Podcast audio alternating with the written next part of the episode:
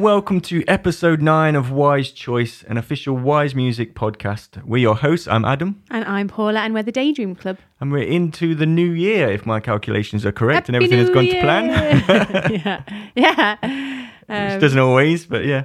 Um, yeah, I hope you had a good Christmas. Um, this this year we're kicking off with it's quite a, a meaty episode. it is for the start of a year. I know it, it took some serious research. So we're, we're looking into Billie Holiday and, and some of the artists and music that surrounds her. I feel like I've watched uh, like a thousand documentaries on her for this. I've read interviews with close friends. I've scoured the internet and beyond. She's a very complex lady Yeah. with a very mysterious story. And- and I feel like the internet struggles to agree on all of the points surrounding her. So I don't want to try and say too much in case we get the wrong information. So we'll We'll focus on Mm. the focus music on the music and, and the, and the impact that, had on culture. everyone seems and- to agree on. Yeah, exactly. Yeah. Because there's, there's a great catalogue for it. It is a great catalog. Yeah, exactly. There's some, some amazing writers behind her, and, and she was a writer herself as well, obviously. Yeah. Um, And we're going to kick off then in 1935. yeah, with what would have been her like first breakout track, "What a Little Moonlight Can Do." But before we move on to the track, uh, I just thought we'd touch a little bit on kind of Billie's early years.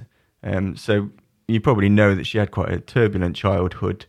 Um, but rather than go into too much detail about that, I, I just wanted to celebrate her successes. And on one of the interviews I saw, some of her close friends thought that the th- the film Lady Sings the Blues portrayed her as like a, a helpless victim, but they say she was a strong, defiant woman who did exactly what she wanted to do. So any choice she made or any bad decision was hers to make. She She, made it, it, and yeah. owned it, and I thought that was cool. I want to kind of respect that. Yeah, exactly. Um, so from a young age, uh, she started singing in, in nightclubs in Harlem.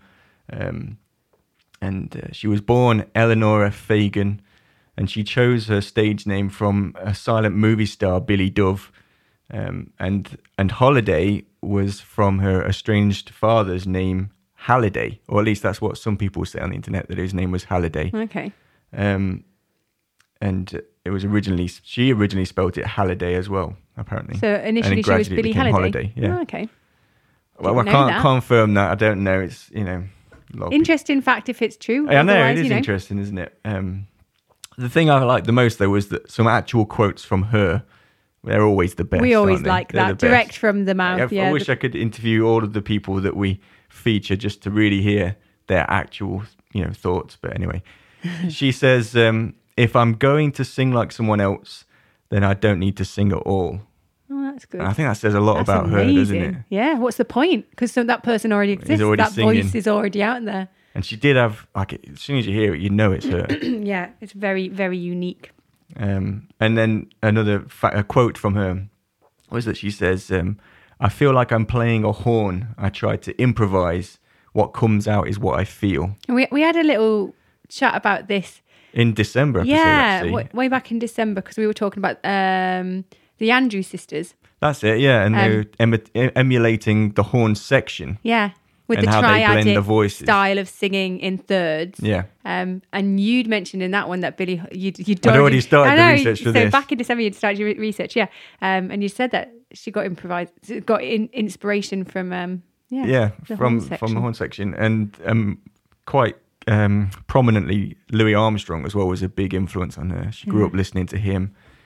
As you do with your idols, you try and emulate them. You know, And growing up as well, singing in nightclubs in Harlem. I mean, imagine, imagine the inspiration you could be taken from all the music that's around you. That's it. And the the band leader slash trumpet player or saxophonist of the day, Mm-hmm. they would have been the rock stars of that time. They're the lead guitarist Yeah. of, the band that everyone's like, I want to be the trumpet player. Yeah.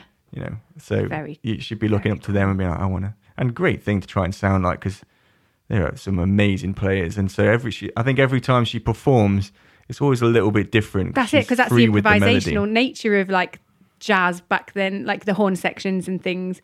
And the rather than having like a set vocal melody that you might be sticking to, there's always that element of like freestyle to it almost. Well, the idea with with jazz as well, I think, is that you you set up in the first section like the the basic theme, the mm. tune or whatever, and then you start embellishing on it and messing around with it, mm. and and then you just do whatever you want. Yeah. So it's kind of I, I can hear that in what she's doing. Yeah. She's she initially gives you the tune and then starts playing with it, and it's very cool. And and if you watch live videos and things, um, it's always slightly different, isn't it? It is, yeah. Every performance. I mean, I, we had two um, recordings of a song we're going to play Oh, yeah, later, and I. Mm. couldn't decide between them because they're both so different, completely different feel, the way she performs it, everything. So that, that just goes to show. Uh, but anyway, back to the song, and that was just a little, you know, little background. little bit of a history, and I think that was all like, really cool stuff to point out about her. Um, so, what a little moonlight can can do was written by Harry M. Woods in 1934, and this version was performed with Teddy Wilson and his orchestra. Um, and it, like I said before, it was like a, a break sound, breakout song that launched her career. So she's been playing in Harlem for years at this point, but and going around with just her and a pianist for a lot of it. And then um, this was kind of as her career was taking off and starting to get recognized for being like a different kind of singer, a new breed of singer. Um, and at this point, she would have been 20 years old. What? So Wow. we've got a little snippet so you can hear 20 year old Billie Holiday at the start of her career. One of the earliest beginning to make some waves. well. Yeah. So, what a little, little moonlight can do by Billie Holiday.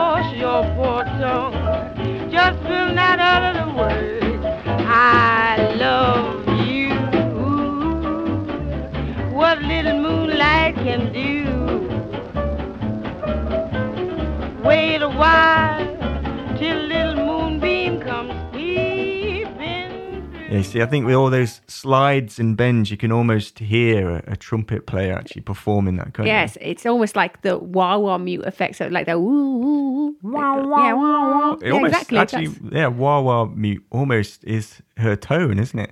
Wah wah wah. yeah, yeah, exactly. Yeah. Yeah. Nailed it. Um, but no, you can to- you can absolutely hear that inspiration coming through, yeah. And So- understand why it's so unique as well, put on voice. Yeah, definitely. It's great. But I mean, it is quite a vocal technique, I suppose. Like, it's almost a trumpet imitating a voice, and she's then imitating a trumpet Yeah. imitating a voice. Maybe. But anyway, uh, moving on into 1939, where we're now going to cover probably our most iconic track, um, is "Strange Fruit." You know, can't cover Billie Holiday without covering that a- amazing track. Um, so she was first introduced to the poem uh, during her time at Barney Josephson's Cafe Society in Manhattan in the 1930s. And the poem was written by Jewish Amer- American writer, teacher, and composer Abel Meeropol under his pseudonym Lewis Allan. And you you got some Oh, extra info into about I was uh, reading into Abel, haven't? Meeropol and what an amazing sounding person he was. Um, so Lewis Allan was actually a pseudonym he'd come up with, and it was the names of his stillborn sons, which Yeah. so he wanted to give life, I think, after. Oh, no, that, that was um, one of the things you told me. That was so. I really, like nice. that. Yeah, and it was his son Robert that like said that in a NPR interview um, that I was reading. And his son Robert and his other son Michael were actually adopted after their parents were es- executed from for espionage. So like Crazy life. I mean, I know it's a Billie Holiday special, but you know the person who You wrote do a whole episode I was just on say, yeah. it was a photo he'd seen of a lynching, um, and he said that that photo haunted him for days. And he was someone who, again, his son describes as someone with a really big heart. He, he wouldn't let his son mow over seedlings from Oh. from the uh, tree in the back garden because why would you, you know, stop that life? So he'd literally go around collecting all the seedlings up, put them in loads of tins, and like let them have life. Um, Oh, um, nice. So yeah, he was described as someone with a really big heart, and it was that photo. Feels deeply, clearly. Yeah. Yeah. So, well, like you say, that the song protests the lynching of black Americans with lyrics that compare the victims to fruits of trees. And uh, the lyrics are really powerful, Oh, which I it's- thought we'd cover the lyrics in a bit. But one of the key elements, I think, in this story for me was um, the, the Cafe Society was the first racially integrated nightclub in the US. Now, that's the first important part. That is where Billie first heard the poem. Mm, okay. Um, and most importantly, it is where Billie first sang Strange Fruit. Wow. So I think all of this culminating in this cafe society place that is going against, you know, it, it, it's about unity. Yeah. Championing and, and civ- then they have this song, which is um, has has been said to maybe be considered the first protest song of the civil rights era Mm. at a time when protest protest music wasn't really known. Mm. Which, yeah, what a, what a protest song as well. Mm. Um, in in Billie's autobiography, she says that the first time she did perform the track there, there was there wasn't even a patter of applause when she finished. Wow. It was like deathly silent. Then one person began to clap nervously, and then suddenly everybody was clapping. Wow. But at that moment, you can imagine, like you're just like, oh god, what have I done? Could you imagine hearing? She was really nervous to do it because she knew it well, was. could you imagine hearing something like that performed for the first time when there's nothing like that that exists? Know. You know, obviously, people are aware of of everything that's happening, but to publicly say it, but that that's also the beauty about the lyrics is that it doesn't explicitly state, you know, It doesn't, yeah, but But it's obvious, you know. also, I think that shows Billie's strength of character to be like, so brave. this needs to be heard, Yeah. and I might get in trouble, but Yeah. Mm. I'm still going to do it anyway. Um, yeah, I mean, all of the elements that make it such a powerful song. Yeah. Um, the lyric, uh, here's a little factoid for you that Fun I thought was interesting as well. The lyric was so controversial that her record label at the time, which was Capitol, um, wouldn't record it. You know, because I guess they didn't want to go near it because it's risky territory. Mm. Um, so she moved labels over to the independent record label Commodore Records, where she cool. could record and sing as she pleased. That shows the strength of character again, Again, doesn't, doesn't it? Just like you're not going to do. this needs to happen. Yeah. Wow. Um, good Time on Commodore as well to I I was going to say Time Magazine actually uh, numbered labeled this song as the song of the century in 1999. Mm. Uh, something that's had you know a massive impact. Yeah, definitely. I think that's wow. I So think it was written in a bit of a hit in its day as well. Though. Yeah. Um, some of the, I mean, the lyrics are just the. I say the poem is just beautiful the way it's written as well. But um, I was just want to pull the first, like first line out. Uh, Southern trees bear a strange fruit, fruit, blood on the leaves and blood at the root. Black body swinging in the southern breeze, strange fruit hanging from the poplar trees. I mean, it's so. kind of want you to keep saying the rest. Of, oh, mind you, we're going to be listening. We'll to listen to the song, but yeah. I, when you see the lyrics and, and take away from the music for a minute, you almost absorb it a bit more. I don't know. Hmm. When the music's there, I can get a bit distracted by the emotion of it, Hmm. But to see it as well, it's, it's beautifully written. So um, let's play it. This is Strange Fruit by Billie Holiday.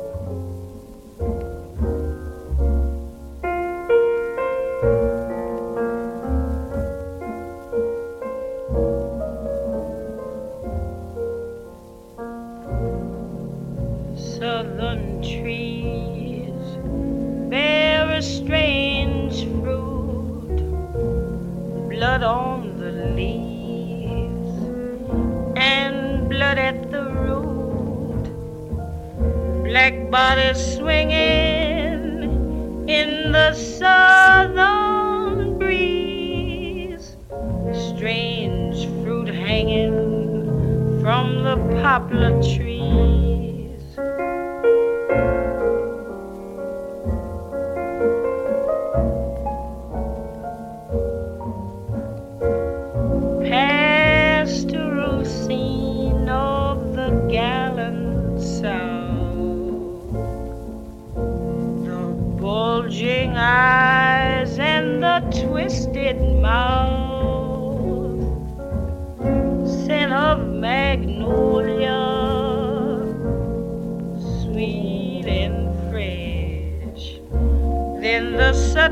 Smell of burning flesh. Here is a fruit for the crows to pluck, for the rain to gather, for the wind to suck, for the sun to rot, for the tree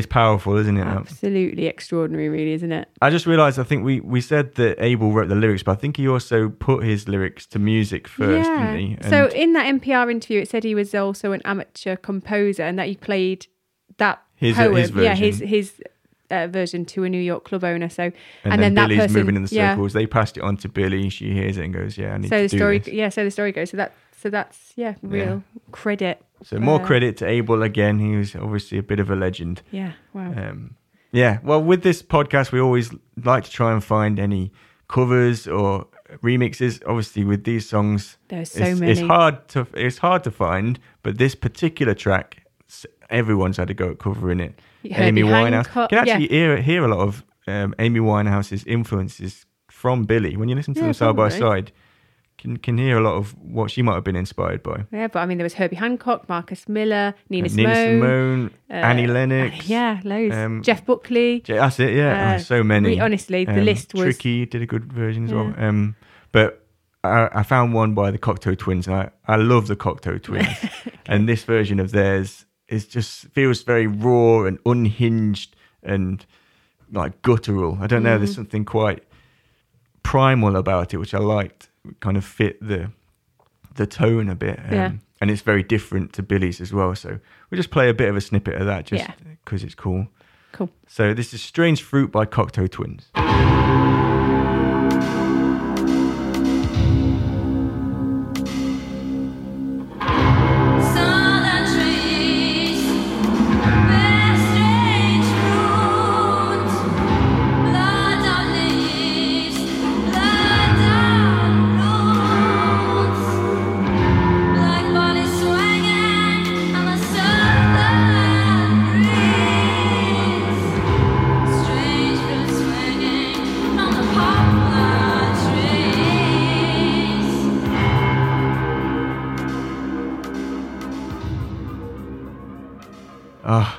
So on the edge of chaos, that track.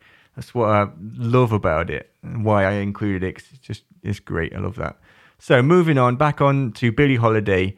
We're up to 1947 now with the release of There Is No Greater Love. Yes, what a good What a, song. what a tune. Off the album Loverman. is yeah, it? yeah. and another great track, but we're going to focus on There Is No Greater Love. Um, it's a 1936 jazz standard composed by Isham Jones and lyrics by Marty Symes. Um, and it was originally recorded by Isham Jones and his orchestra with Woody Herman as the lead singer. I found an interesting little factoid surrounding all of that. Um, It was the last hit song for Jones's orchestra before he passed the orchestra over to Woody Herman, Oh, okay. starting Woody's 50-year career as a band leader. Wow. So that's like his. This is his starting point with that song. That's amazing. Yeah. Wow. It's cool, isn't it? Yeah, like it's a that. good, a good, um, Good little side setup. note. It's a good setup as well to have been passed on that. Yeah, yeah. Oh, I had a little thought when I was listening as well to some of these when we were researching of like production techniques of the time, and uh, around this time like the vocalist and orchestra or band would have recorded probably all at once with maybe one mic in the room, or in later years maybe a few mics, but no close mics on each instrument. So it was all about position in the room with the vocalist nearer the mic, and that's why the band can sometimes sound a bit distant because they literally are I know, but further back in the room. considering that and considering how much effort we put into now, like um, separating, yeah, separating, having individual tracks for everything. Yeah. Like it just sounds amazing, and I think that's credit to the musicians Yeah. themselves. Like, Well, I mean, that's the thing. You had to be an amazing musician at the time because everyone had to play perfectly Yeah. every take. yeah, Uh, the, anyone messes up and the whole thing's ruined. You've got to start again. You've got to start all the way do the again. whole take from the beginning. So, yeah, I just thought that was interesting when you listen to this and think about that, that they had to think about the position in the room, where they would put Billie in the room so that she's louder than the orchestra, but not overpowering them, while everyone's still being heard, with her still sounding kind of close. Yeah, it's, it's just literal positioning. It just feels very physical compared to what you have to do nowadays with reverb and. You know, Yeah. you put put a bit of reverb, reverb on to push it further into the mix, or and it's a nice visual actually to imagine as well. literally in the room, everyone performing and, and capturing a moment of time and magic. You know, I really like that. Um, so let's play it. This is "There Is No Greater Love" by Billie Holiday.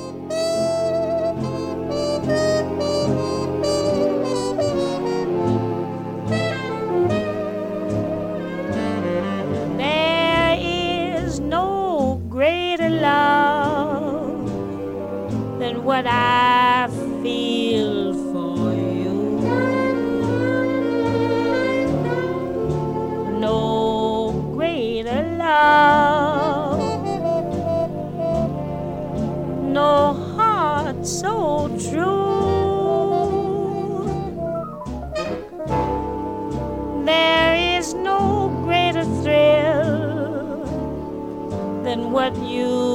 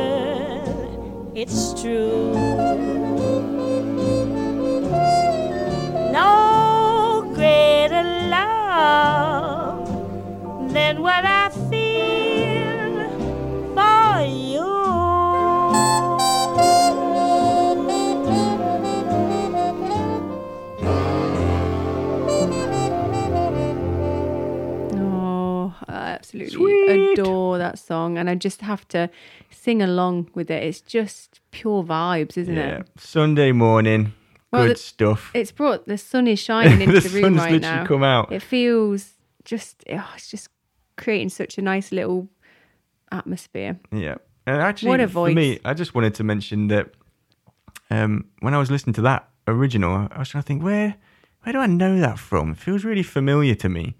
And then during my research, I found that um, the artist Blockhead, signed to Ninja Tune, Yeah. have sampled it for the track Triptych Part One, which I, I really like Blockhead and most of Ninja Tune acts, and so it's in there. There is no greater love, and it kind of that's looped a lot in it. Oh, I was just like, oh, what? It's like a little earworm for me. Where do I know that? Why do I know that? well done you though for. I managed to find it. yeah. So, but I think they that would have actually. been annoying I think they sampled the Dinah Washington version. oh, okay. I couldn't be sure, but We'll have to have a have a little listen to both versions closely and see if we can. they're kind of kind of different. But anyway, that is neither by the by. They're both great. it's all good. Um, I just thought next we'll just play a little snippet of the Isham Jones Orchestra and Woody Herman version from 1936, so you can hear Woody Herman So this was the original becoming a band recording. leader. Like This- yeah, so this was 36. That was 49, wasn't it? So this is the original recording. This is the original, yeah. 47, This is yeah. 47 Billie Holiday's version, and this is 1936 when it was written and first Cool. recorded. So here it is. There's No Greater Love by Isham Jones's Orchestra and Woody Herman.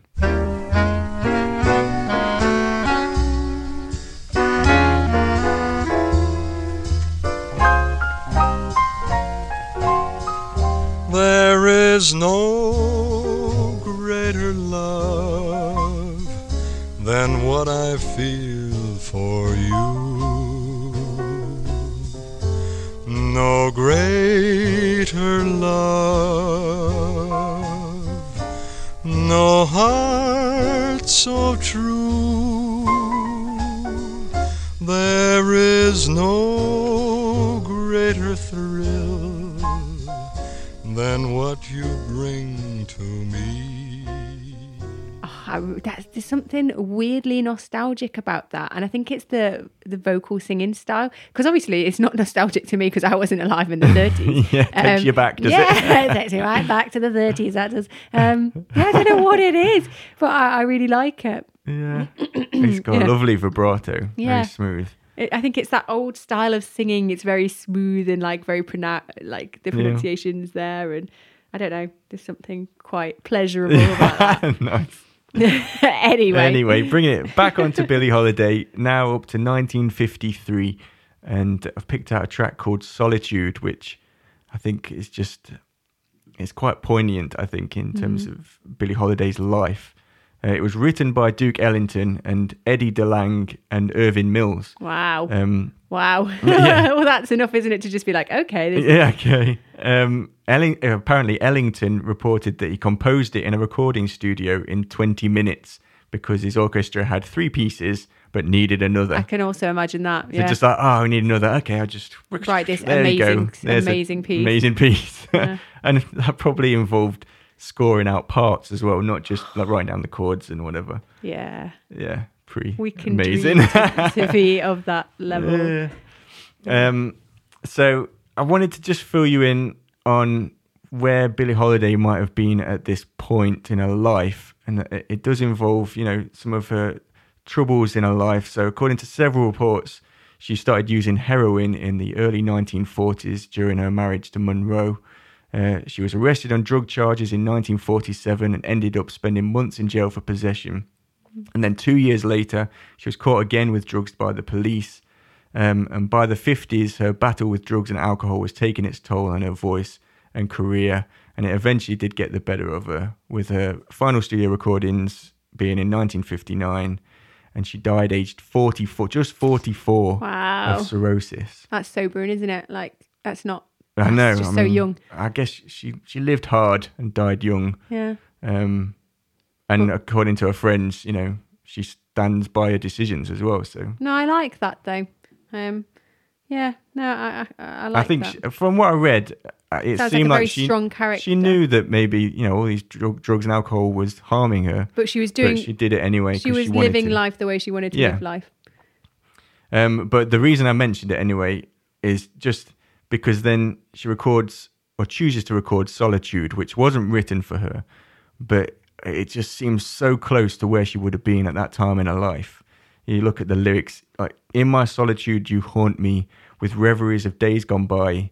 In my solitude, you taunt me with memories that never die. It's like looking back at her her life, and now she's kind Mm. of alone and, and, and, and she- suffering. And I was going to say because she's had some real, you know, experiences in life. Uh, so yeah, wow, I can get why this maybe resonated with her Yeah. and why she wanted to record it. and she always like embodies the track. I think from what I read, like, and she has to feel it. I feel like she would have felt this at that point in her life Mm. of like solitude. Yeah, I don't know. I think it. I think that could be quite poignant Mm. if you listen to it, thinking that. Um, yeah, so let's put it on. This is Solitude by Billie Holiday, 1953. in my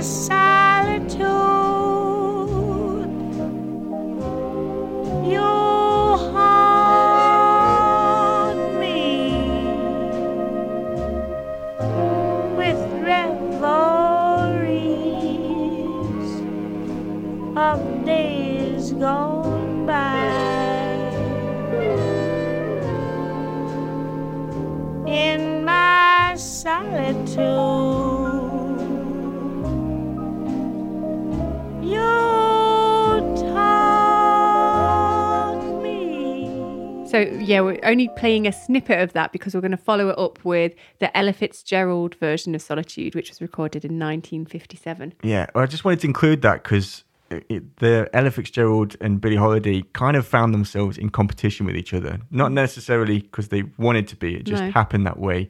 Um, mainly because um, Chick Webb Band was in direct competition with the Count Basie Band, Oh, okay. and the two singers represented those bands. And Right. So uh, apparently, eventually, they became good friends. But uh, there was a point Well, for a where while, they were constantly being it's pitted your against income, each isn't it? That you you you're wanting to get the gigs. That's it. You so want that- gigs. You want to be the the best band. Um, Mm. So yeah, and I just thought I just wanted to play like the the light and day of the two completely different approaches to the same song Mm. and the completely different styles of singing, and both are great. Yeah. So it's just you know just Celebrate them both. Celebrate them both. Yeah, Yeah. brilliant, brilliant women. So this is Ella Fitzgerald with Solitude.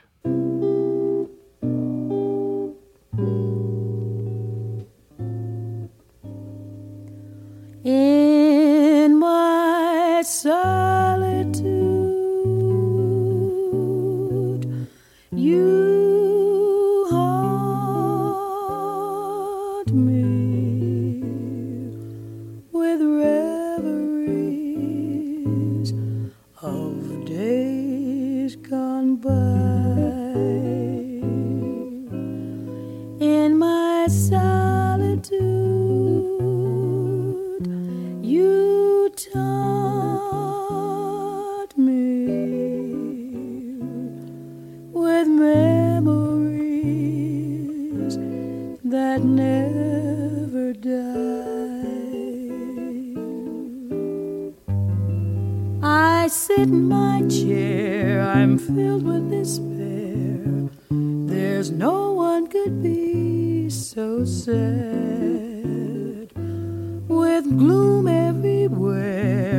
sit and I stare.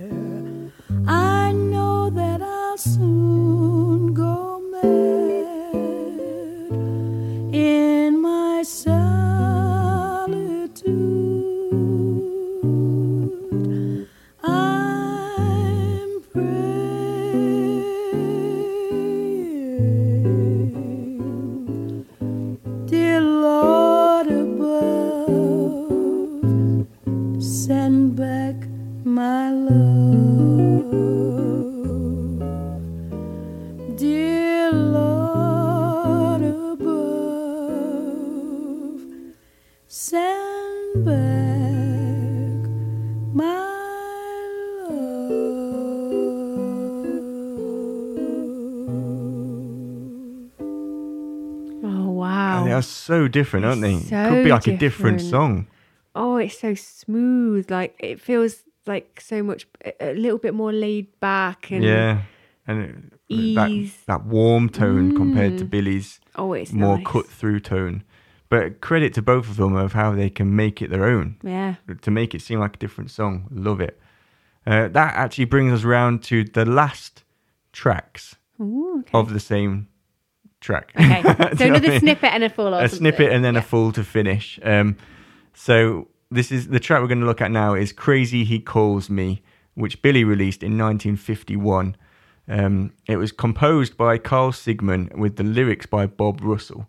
Um, and Sigmund, here's some interesting bits which I, I jumped on here. So Sigmund also wrote Pennsylvania Six Five Thousand. Pennsylvania, six, five, seven. Yeah. Yeah, it's great. Uh, Great so, track. like, Massive. Awesome. And then Bob Russell, this is the interesting one. Go on. Also wrote Do Nothing Till You Hear From Me, which is an epic jazz track, which you'd expect. Yeah.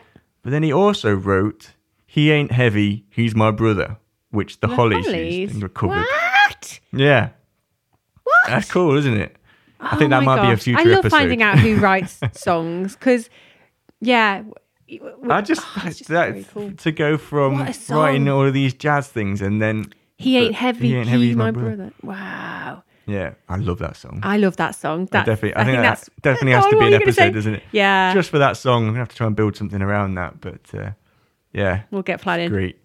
So the song and her rendition, Billie's rendition of the song, was inducted in the into the Grammy Hall of Fame in 2010, and um, she was considered to be one of the highest paid performers of her era. That is epic. That's What- cool, isn't it? like- what a boss! What a what an achievement though. Yeah. Like, for the time Yeah, that you where she's come well, from and that well, she- looking at the era, In spite of doing strange that fruit, she's a yeah. woman, that she's black, you know, and she's done this hugely political song, which Yeah. you know, could have stopped a career dead. I know that's that's incredible.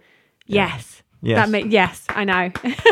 Well done, That's Billie. a nice factoid. I like that. I Uh, didn't know that. Nice that. to round up on that, isn't it? I didn't know that. That's very, very so cool. I wanted to just play a snippet of "Crazy He Calls Me" and then finish off with a, a different version, which I just found and, and is really cool. Mm.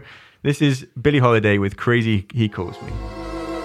I say I'll care forever, and I mean forever. If I have to hold up the sky, crazy he calls me. Sure, I'm crazy, crazy in love. Am I?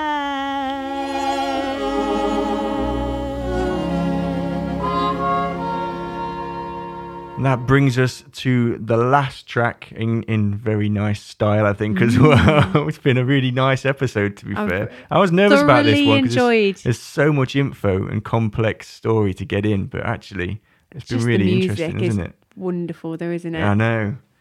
Yeah. I hope you've enjoyed this episode. I think uh, I know we have. I think the version that we're ending on. So we're going to go uh, for "Crazy He Calls Me," um, and we're going to go with Aretha Franklin's version from 1969.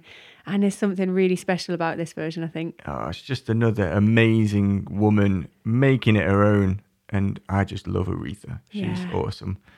Yeah, she sings right into my heartbone, um, and she makes it's very different to Billie's version again, but you can feel Aretha's power fun- oozing out of her in I this think- version. I think I remember Aretha Franklin was voted in like Rolling Stone's top 100 vocalists of all time or something, but Oh, ninth or something like Ninth? that. Yeah, and you wonder who Who's who goes above above- Aretha? That's it. I need to look into it more, but um, yeah, what wow, what a legend. What a ledge. Yeah. Yeah. So we'll leave you with that amazing rendition by Aretha Franklin called Crazy He Calls Me.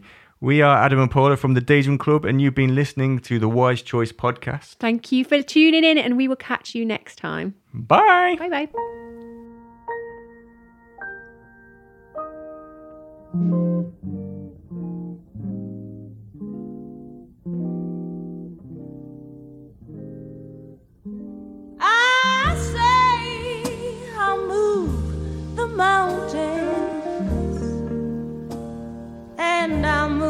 mountains if he wants them out of the way.